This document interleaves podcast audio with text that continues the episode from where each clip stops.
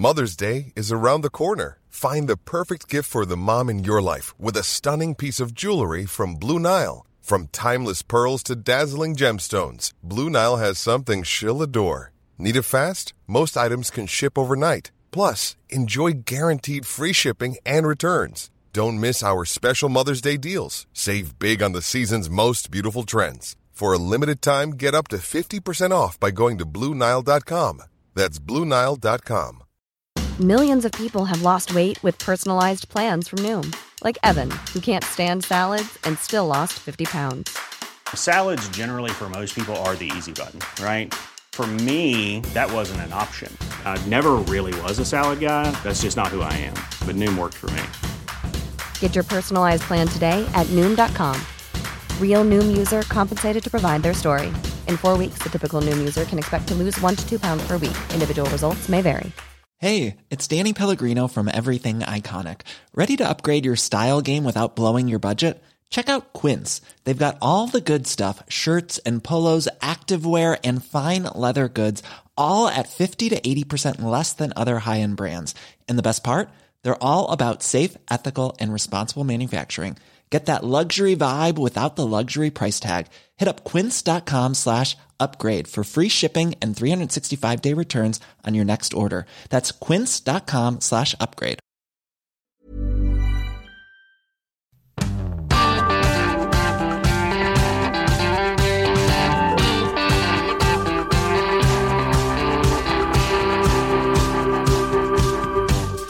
Nok en nyhetsuke går mot slutten. Her er omadressert for å oppsummere litt om eh, det som har eh, skjedd. I dag skal det handle om trondheimerne som fortsatt vil ha Rita Ottervik som ordfører, men ordførerduellen i Trondheim er ikke over med dette. Debatten om vindkraft på Frøya pågår fortsatt. Selv om kommunestyret har lagt ned stridsøksa, så har ikke aksjonistene tenkt å gjøre det. Og Denne uka var det også en lederartikkel i Adresseavisa som satte sinnene i fyr ute på Frøya. Vi skal også innom etterraske, helt jeg på å si, etter TV-serien Tsjernobyl. Der skaper nå debatt om hvem som eier historien når virkelige personer fremstilles på film. Harry Tiller er på plass. Det samme er Siv Sandvik, hallo. Hei, hei. Og Terje Eidsvåg, god ettermiddag. God ettermiddag, ja. Ja, det er jo naturlig for oss å starte med, med mm, å se litt frem mot valget. Det begynner jo å nærme seg. Vi går jo først inn i en sommerferie, og så er det plutselig valgkamp for full pakke. Hadde jo en, et partibarometer i denne uka også, eller forrige uke var vel kanskje det, som vi har, har snakka litt om. Der det viser jo at byen fortsatt er rød. Men vi målte også og spurte trondhjemmerne, hører du det, Terje? Jeg hørte det. Eh, om, om, hvem de vil ha som ordfører. Eh, og, og, kanskje ikke spesielt overraskende om at Rita Ottevik fra Arbeiderpartiet får 48% Ingrid Skjøtskip fra Høyre, altså den viktigste utfordreren, får 27% Ingen av dem svarer 10% og 15% av, våre, av de spurte er ikke sikre. Ja, Siv, at, at, Rita Ottevik fortsatt er det hotteste navnet som ordfører etter valget, er vel kanskje ikke en bombe i seg selv? Nei, altså når den rød-grønne blokka fikk over 60 til sammen på partibarometeret, så hadde det jo vært uh, en bombe hvis det hadde vært Høyres kandidat som var mest populær som ordfører. Eh, men samtidig så skjønner jeg jo at Rita Ottervik eh, ble rørt eh, da hun så tallene. Hun sier jo sjøl at hun fikk tårer i øynene og stemmen ble Gråten holdt på å ta meg, eller noe sånt, sa hun? ja. ja. Eh, og hun har jo hatt slitsom tid bak seg med Olse-saken og påfølgende intern nominasjonsstrid og uro. Så det at uh, hun da uh, blir innmari glad når hun ser at nesten halvparten av dem spurte vil ha hun, hun som ordfører, det kjenner jeg jo veldig godt. Mm. Ja da, det er klart 48, eller 48 som det heter på NRK-språket, eh, er, er, jo, et veldig, veldig høyt tall. Men, men det er klart at jeg er jo også skal vi si, overraska over hvis vi legger sammen, da, som vi som liker å gnu på sånne tall, hvis vi ser på den partibarometeret, som også er de samme spurte, så, så, hvis du legger sammen den som sier at de vil stemme Arbeiderpartiet, SV, MDG, Rødt og Senterpartiet, som liksom er mest den sannsynlige flertallskoalisjonen etter valget, hvis det går sånn som den målinga viser, så er det jo 63% der. Og det, er jo, det er jo en god del velgere da, innenfor disse partigruppene også, som ikke vil ha Rita Ottervik. Det tolker jeg som et, mer som en uttrykk for at man kanskje vil ha noen andre fra, fra disse partiene. Altså, hun har tross alt sittet i 15 mm, år som ordfører. At noen er lei og vil prøve noe nytt. Jeg tror, jeg tror det er mer et uttrykk for det enn et uttrykk for at det er noe sånn spesiell mistillit til til Rita Ottervik som sådan, men, men at liksom, man heller kunne ha tenkt seg kanskje at det har vært på tide med et skifte. Da. Sånn velger nå jeg å tolke det. Jeg vet ikke om du er enig i det, Terje?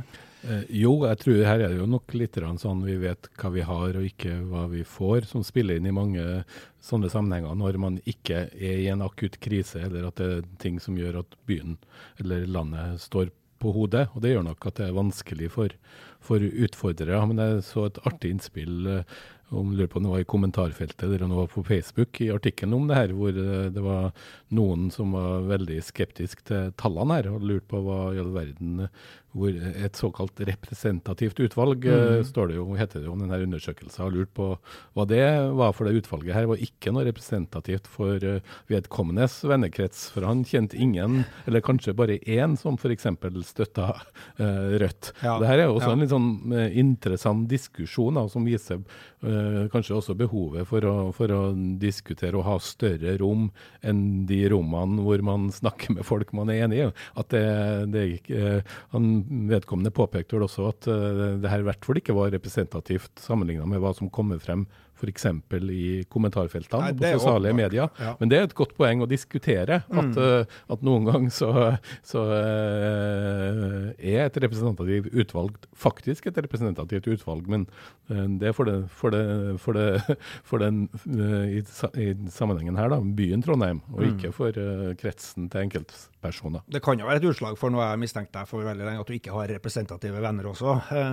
Du, ja, det gjelder jo noen, noen, å være det, at ja, man kan ha det. Men eh, det, jeg syns det var et uh, litt sånn interessant tankeinnspill i det her. da. Ja, absolutt. At, selvfølgelig at Hvis man er i et miljø som er veldig misfornøyd, er veldig opptatt av én sak, og veldig misfornøyd med ett parti, mm. så er det klart at da også grunn til å være, eller da blir, blir man fort skeptisk til om hvorfor ikke alle andre mener det samme som meg. Ja, Ingen har spurt meg. Nei, jeg har aldri blitt oppringt av noen sånn meningsmålingsbyrå. så Jeg har aldri fått vært med på det her. Men, men det er klart at, det er, no, det er nå bare 603 personer, ikke det? Så ikke jeg kan se. Som, jo, det er det. Ja og, som er spurt, men, men, det ligger jo en, en, en sånn kvalitetsmessig vi, det er responsanalyse som har gnudd på disse tallene og analysert dem, sammenlignet dem, vekta dem opp imot tidligere målinger. Sånn, så det, det, er jo en, det er jo en, det er ikke noe vi har ringt rundt til 603 tilfeldige og, og spurt om. Så, så det, det, er jo en holdbar uh, meningsmåling, men det er jo bare en meningsmåling. Uh, og Det er klart at det, det er feilmarginer her, men jeg syns jo det viser antageligvis sånn både på partibarometeret og på denne ordførerduellen viser det jo en, en, trend og en stemning i byen. Ja, og så viser det jo kanskje at en del av de stridssakene som vi i media har brukt mye tid og plass på, enten det har vært eh, bomring eller eh, Trondheim Spektrum, mm. at i det store bildet så er kanskje ikke dem uh, har nådd et punkt hvor de er så avgjørende som det av og til kan virke som, og som noen mener at de kanskje burde ha vært. Mm. Og så er jeg jo enig i uh, at det var analysesjefen i uh, Respons uh, som sier at det er lys i tunnelen her for Ingrid Skjøtskifta. hun sa jo også at hun var glad. Rita Ottervik satt der og smågrein, og, og Ingrid Skjøtskift satt og, og smila da de så tallene. fordi hun ble jo opposisjonsleder eh, for bare to år siden, og hun er et ukjent eh, navn for veldig mange i Trondheim. Og når eh, opp mot 30% da sier at de ønsker hun som ordfører, så er det jo noe å bygge videre på. Og hvis det kommer en svær sak da, som faktisk mobiliserer, eller det blir enda mer uh, uro i Arbeiderpartiet, så kan det jo være en del uh, velgere som tenker at vet du hva, vi gir, av, vi gir en sjanse. Mm. Så ser vi hva som skjer. Ja, det tror jeg er riktig. Og, og Ingrid Sjøtskild skårer jo høyere enn det Høyre får på, på partibarometeret. Det må nå være bra uh, for, for hun og Høyre å ta med seg inn i, i, i sommeren nå. Og så er det jo sånn, ikke overraskende, da, at i denne morgenen så får jo Skjøtskift størst oppslutning blant Høyre, Frp og Venstres velgere. Eh, det er jo heller ikke så veldig overraskende, men det er klart at det er jo 15% i denne målinga som ikke er sikre. Eh, flytter mange av dem over på, på Ingrid Skjøtskift. og 10% vil ikke ha noen av dem. Så jo Venstres ordførerkandidat Erling Moe gjorde jo det til et stort poeng at det er der han ligger, for å si det sånn, i, i et løp, og skal ha, ha det i 15 også. Så det, er tre ordførerkandidater frem mot valget. Det tror jeg jo ikke så veldig mye på. At uh, vi, vi, vi, har tre ordførerkandidater å velge, sånn som i hvert fall når du ser Venstre sin størrelse på partibarometeret. Så at de skal begynne å diktere en, en ordførerkandidat inni, inni dette her, er er jo, litt sånn vanskelig å se. Til syvende og sist så står jo valget uh, mellom de to blokkene, og da handler det om Rita Ottevik eller Ingrid Skjøtskift på høyre og, og, og venstre side. Men uh, så sier jo Rita Ottevik i det intervjuet vårt i dag at hun vil jo heller bli byrådsleder enn å bli ordfører.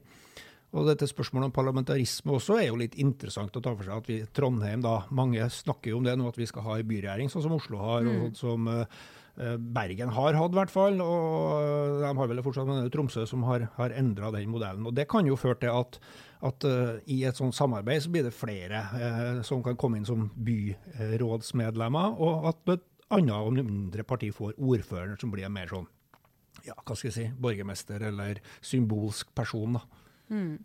Og både Høyre og støtter jo også eh, forslaget om å bli byregjering, så det har jo vært flertall eh, for det i, i Trondheimspolitikken lenge, men så blir det noe av fordi de forhandler det bort eh, som første sak, nærmest. Eh, fordi det er en god del av de andre mindre partiene ikke ønsker det.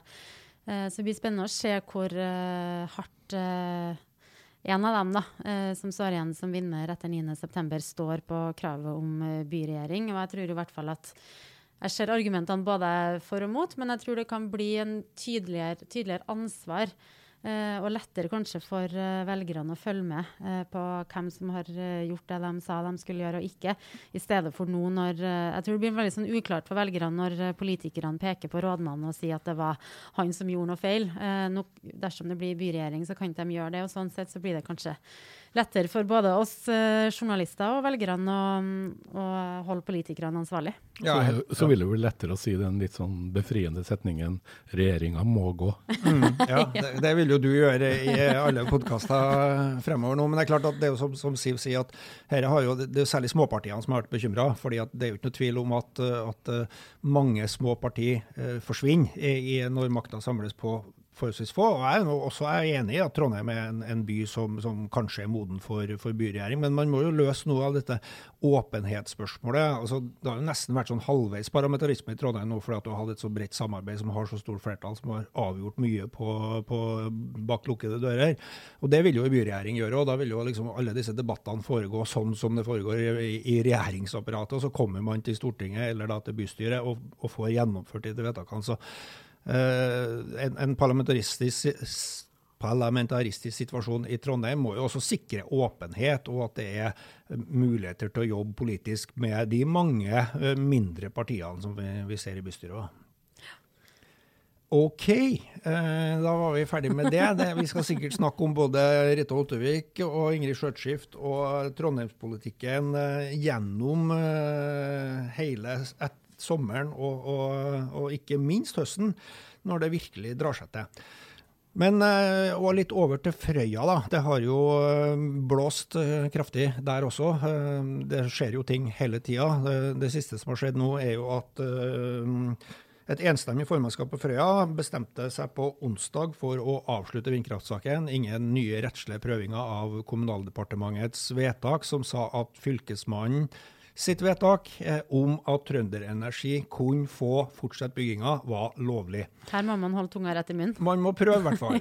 um, det jeg ser jo det at jeg registrerer jo at aksjonistene på Frøya har jo på ingen måte tenkt å avblåse kampen. og Adresseavisa skrev en leder denne uka på bakgrunn av Kommunaldepartementets vedtak som sa at jeg syns den var ganske balansert og, og nyansert da, for min del. At, at eh, Frøya-aksjonen har betydd mye for den offentlige debatten om, om vindkraft. De har greid å få spørsmålet om, om, spørsmålet spørsmål om urørt natur, konsesjonsbehandlinga, lokal sjølråderett, kommunale innsigelser og folkets dom på banen, som diskuterer at, at, det er en sånn viktig perspektiv i det lange løp om, om vindkraften på land, men at slaget om Frøya er over, og dermed så er liksom ting rydda av veien for at Trønderenergi kan begynne å, å bygge.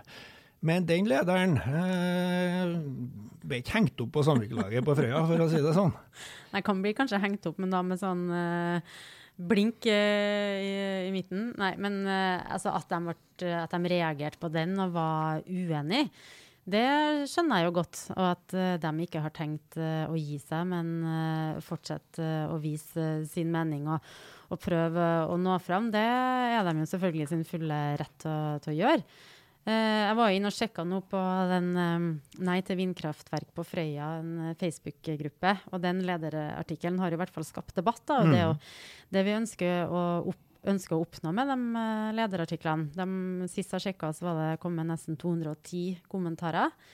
Uh, og de fleste sier jo uh, 'glem det, vi skal fortsette uh, å kjempe'. Nå har dere bare gjort oss enda mer engasjert. men så er det jo en del som som også påstår at vi er kjøpt og betalt, og at vi er quislinger og profitøravis og ja, vi kan, vi kan, komme litt tilbake til det, men, ja. men, men, kanskje først, Terje, vi, vi skylder lytterne til å fortelle hva er en lederartikkel i avis egentlig. Jeg syns vi skal liksom rydde opp i det først. Ja, Det er jo et uttrykk for uh, avisas uh, mening. Uh, det vil jo si at En lederartikkel skiller seg jo voldsomt fra en kommentar, som jo står for den enkelte kommentators regning. Mm. Og så har du jo journalistikken eh, til avisa, som jo eh, skal være uavhengig, også uavhengig av, eh, av lederavdelingas, eller de som skriver lederartiklers, mening. Og så har du jo alt debattstoffet,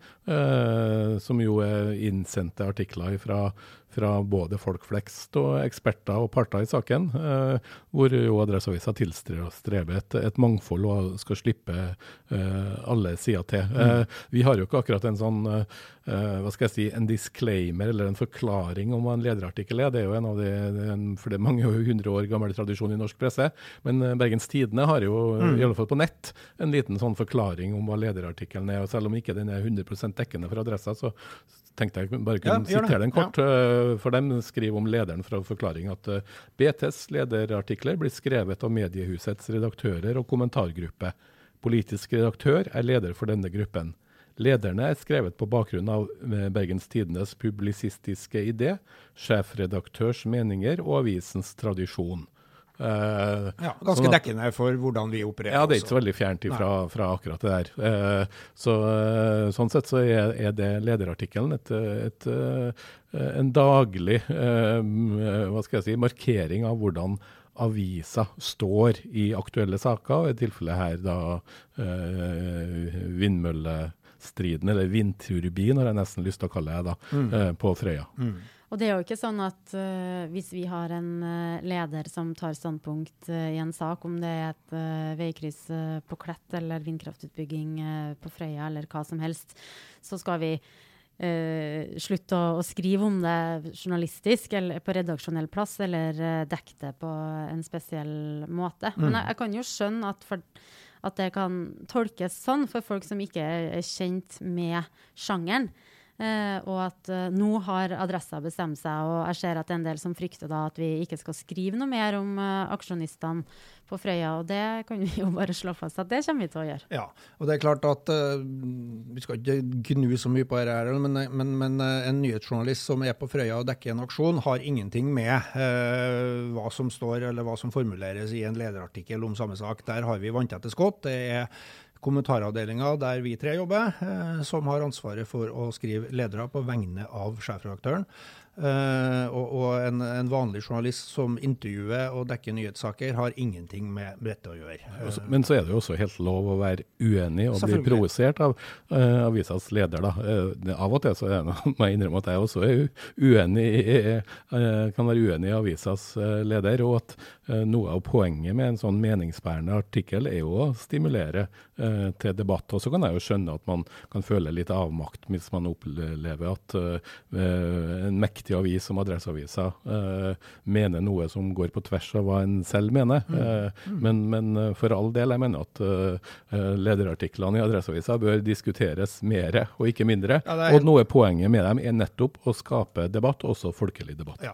Og så er det jo, Midt oppi her da, så er det jo noe med den her moderne måten å diskutere og debattere saker på, som vi har snakka om mange ganger i denne podkasten, men, men, som også er et uttrykk, eller som, som er et resultat av av denne lederen vi snakka om nå. For selvfølgelig er det sånn at folk på Frøya må mene akkurat hva de vil, om aksjonene skal fortsette, eller om de skal legges ned nå, eller om When you're ready to pop the question, the last thing you want to do is second guess the ring.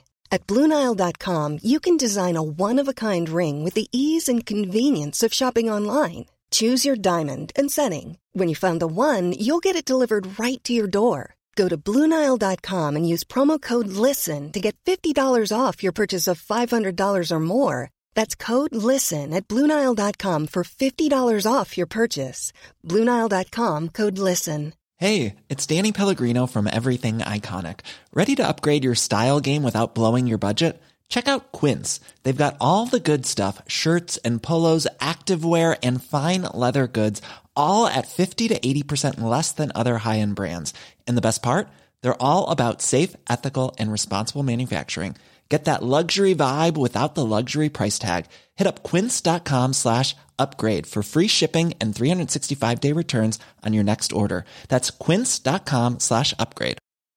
Burrow is a furniture company known for timeless design and thoughtful construction and free shipping, and that extends to their outdoor collection.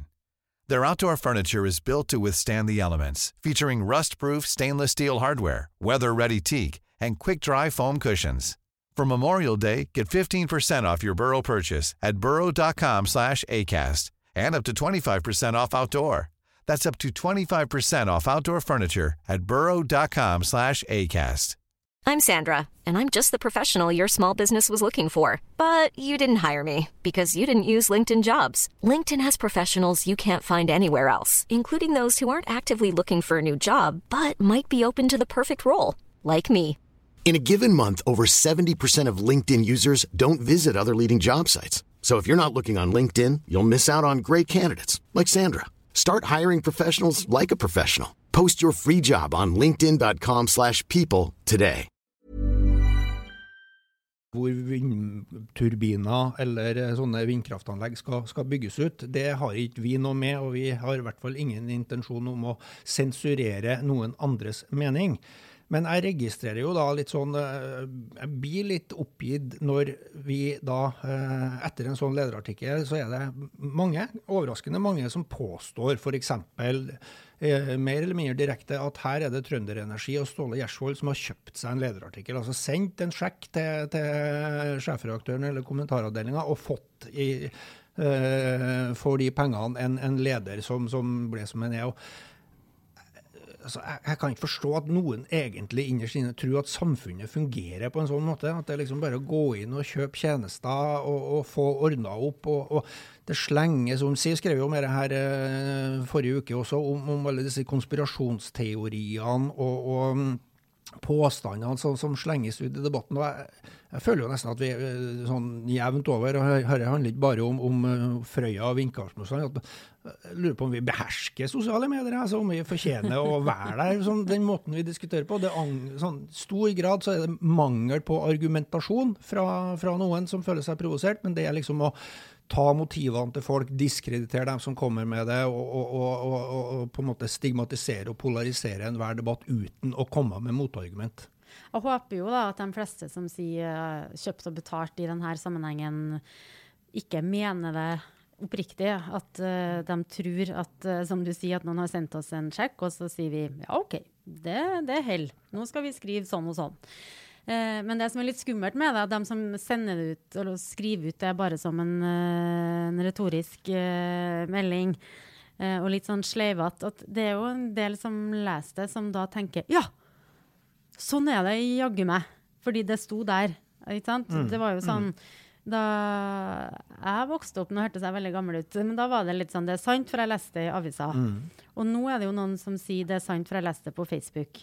Og da er vi jo litt ille ute. Og det, det som er skummelt med en del sånne sleivete kommentarer som jeg vil tro da at mange ikke mener bokstavelig, kan bli tolka bokstavelig. Og da er vi i den der uh, skumle, onde sirkelen der uh, litt avmakt uh, avler enda mer avmakt, og så er det ingen som stoler på noe lenger. Men så er det jo også Det som er bra med, synes jeg, med sosiale medier, er jo at det har demokratisert eh, debatten. Mange kan bidra, og så har folk ulike måter å diskutere på. Og vi som er profesjonelle eh, meningsytrere, har nok en annen måte å diskutere på enn folk som ikke er det. Eh, så jeg syns eh, så lenge det ikke går eh, sånn stygt utover Jeg, jeg, syns man skal vise litt romslighet i forhold til, til, til reaksjon, reaksjoner her, særlig reaksjoner mot oss som jo er profesjonelle meningsbærere.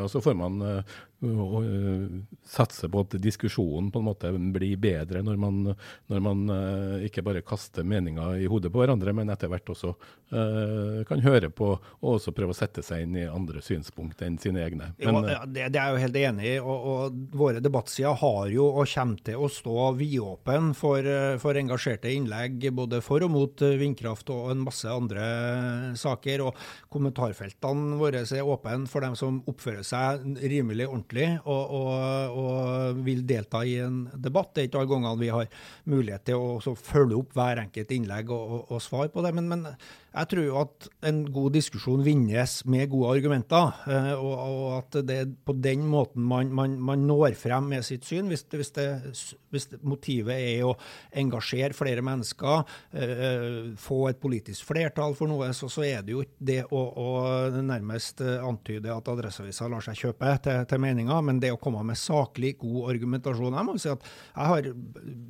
til dels meget stor forståelse for at Frøya-beboere beboerne ikke ønsker disse vindmøllene uh, plassert i, i bakhagen sin. Jeg har ikke vanskelig for å forstå det.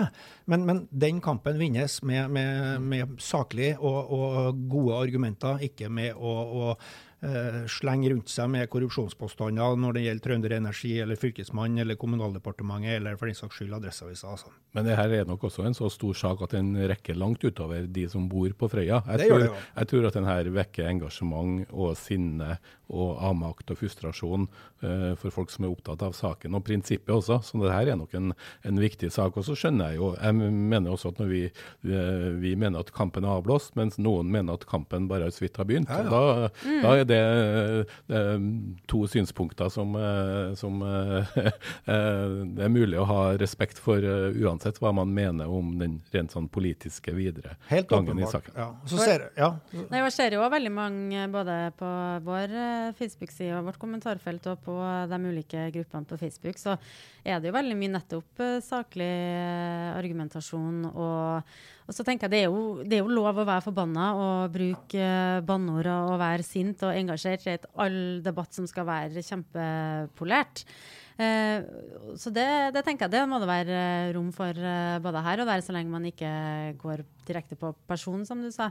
Men det er den der eh, Det jeg er redd for Jeg er ikke redd for at folk skal være usaklige i seg sjøl, men jeg er redd for at en persons usaklighet kan eh, skape mer frykt og, og avmakt hos andre, og at eh, man ikke kommer noe videre. Men eh, sånn sett så er det i hvert fall ikke Det er jo en del avmakt på, på Frøya, men det er òg veldig stort uh, pågangsmot. Mm. De, uh, nå ser jeg de skal sende ut en ny runde med brev til stortingsrepresentanter. Så får vi se om det er Adresseavisa som en annen, på en eller annen måte Jeg ser ikke helt hvordan det skal gå til nå.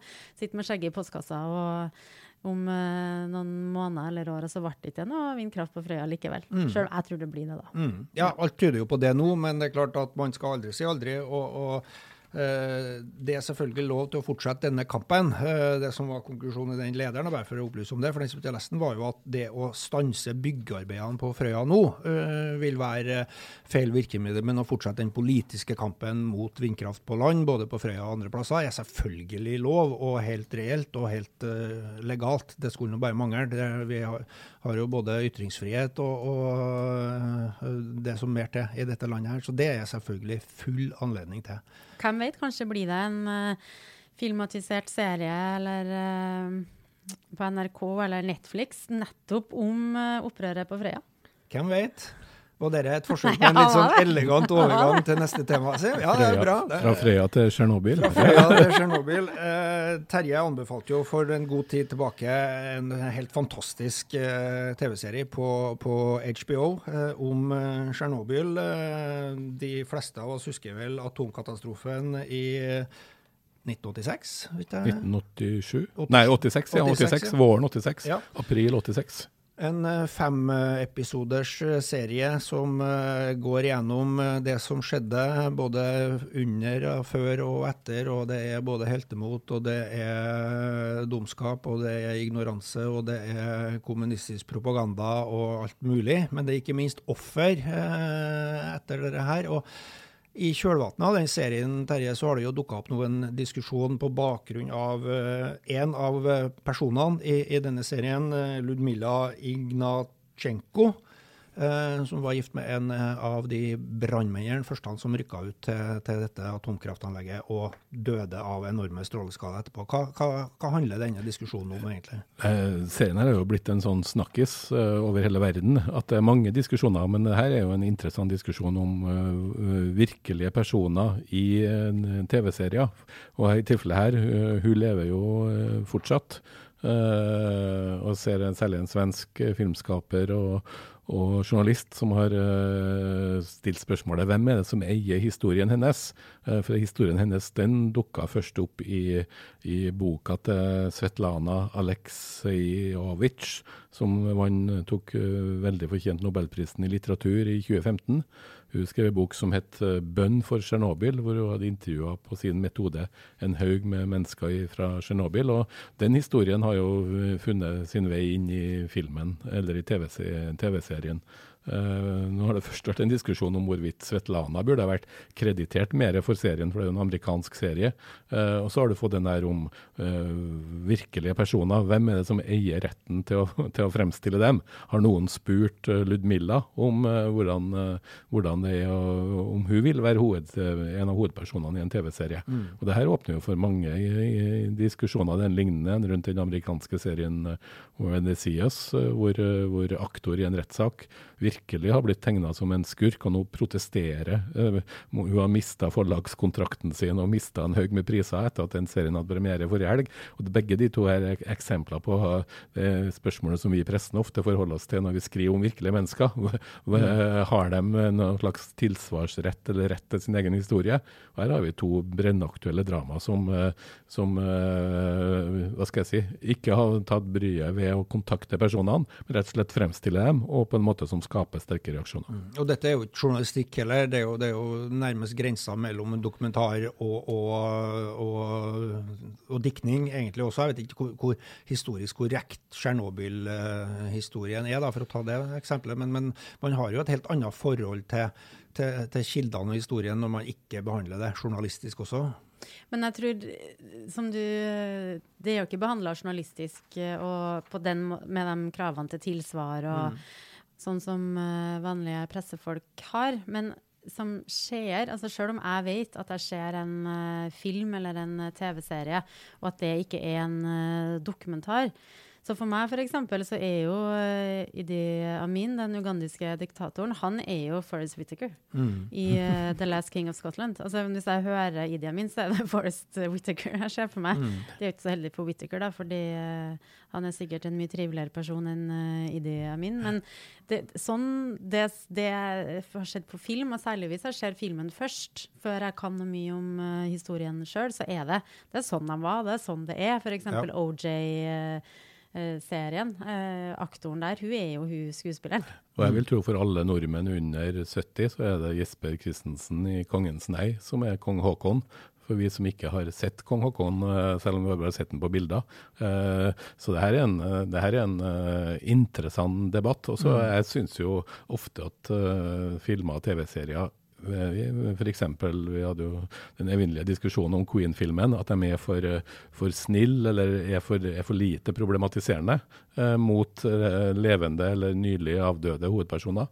Men her har vi altså to serier som, eh, som uh, virkelig går inn i de her personene på en måte som er problematisk. Og da skjønner jeg også at, at folk reagerer, da. Og særlig folk som er enten etterkommere, eller hvis de lever selv som begge de to kvinnene her gjør. Ja, jeg skjønner godt det, og det er jo liksom umulig å rette opp et sånt bilde da, når, når Sky eller HBO eller svære internasjonale medieselskap ruller ut en historie. så, så er jo som sier, Den blir jo sånn, uansett om du tvitrer eller skriver på Facebook at uh, 'hallo, jeg er uenig'. men Spørsmålet er jo, finnes det noe alternativ til, Det blir jo lite TV-serier basert på Det- virkelige hendelser hvis, man liksom skal, hvis hver enkelt skal eie sin egen historie. Det viktigste alternativet er jo at vi må bli flinkere til å diskutere og ikke ta det vi ser for god fisk. Eh, og at eh, filmer og serier eh, eh, må ha lov til å, til å dramatisere og strekke virkeligheten. Og så, øh, ja, Du snakka jo om denne TV-serien 'Lykkelandet'. Jeg tror mm. alle som så den, tror at det var Arne Rettedal som nærmest alene sørga for oljeeventyret til Norge.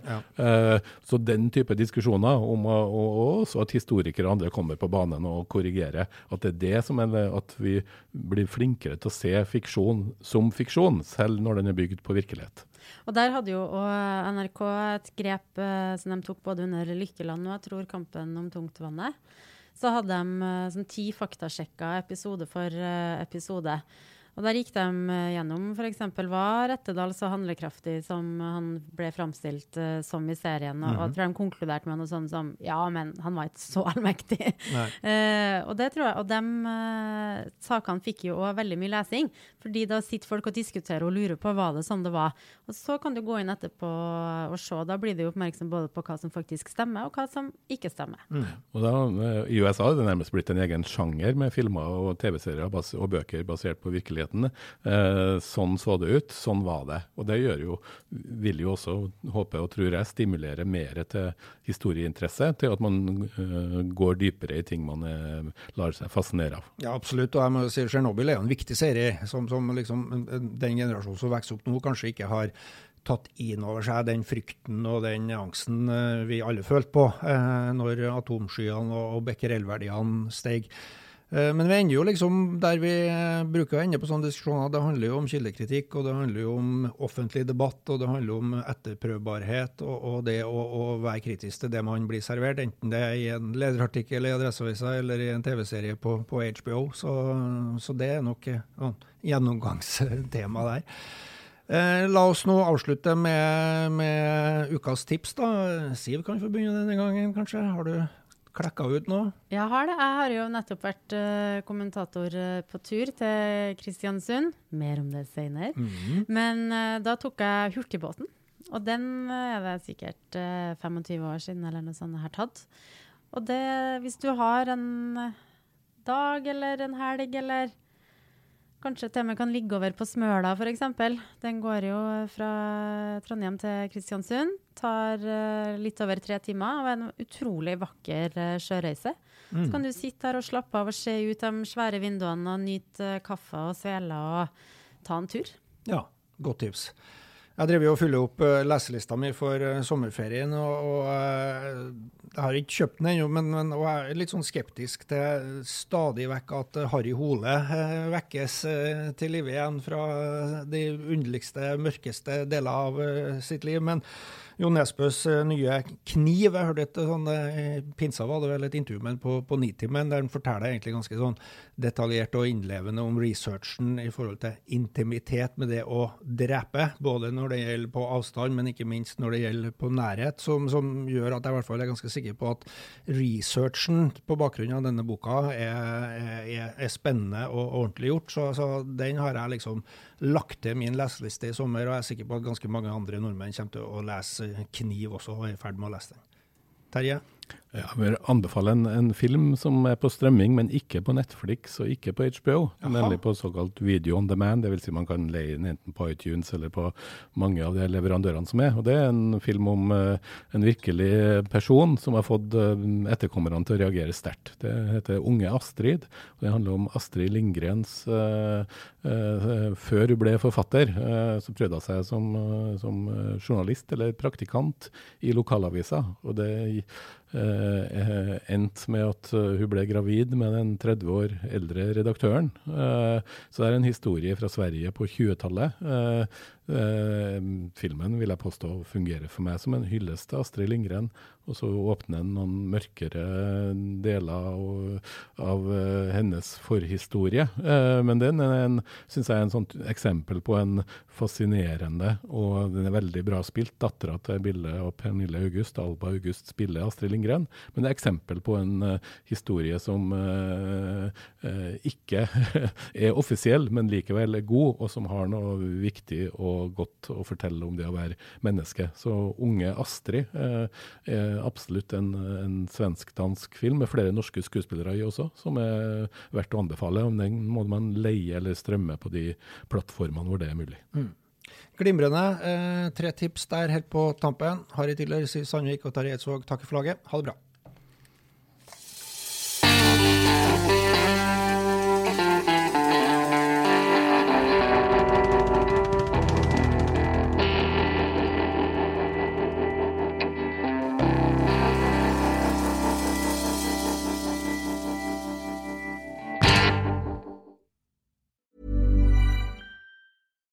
Here's a cool fact a crocodile can't stick out its tongue.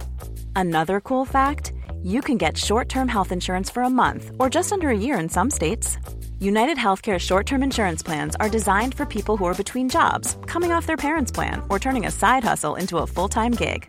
Underwritten by Golden Rule Insurance Company, they offer flexible, budget friendly coverage with access to a nationwide network of doctors and hospitals. Get more cool facts about United Healthcare short term plans at uh1.com. Hi, I'm Daniel, founder of Pretty Litter. Did you know cats tend to hide symptoms of sickness and pain? I learned this the hard way after losing my cat, Gingy. So I created Pretty Litter, a health monitoring litter that helps detect early signs of illness by changing colors, saving you money and potentially your cat's life. Pretty Litter is veterinarian developed, and it's the easiest way to keep tabs on your fur baby's health right at home. Go to prettylitter.com and use code ACAST for 20% off your first order and a free cat toy. Terms and conditions apply. See site for details. Hey, it's Paige DeSorbo from Giggly Squad. High quality fashion without the price tag? Say hello to Quince. I'm snagging high end essentials like cozy cashmere sweaters, sleek leather jackets, fine jewelry, and so much more. With Quince being 50 to 80% less than similar brands and they partner with factories that prioritize safe ethical and responsible manufacturing i love that luxury quality within reach. Go to quince.com slash style to get free shipping and 365 day returns on your next order. quince.com slash style. When you make decisions for your company you look for the no-brainers. If you have a lot of mailing to do stamps.com is the ultimate no-brainer. Use the Stamps.com mobile app to mail everything you need to keep your business running with up to 89% off USPS and UPS. Make the same no brainer decision as over 1 million other businesses with Stamps.com. Use code PROGRAM for a special offer. That's Stamps.com code PROGRAM.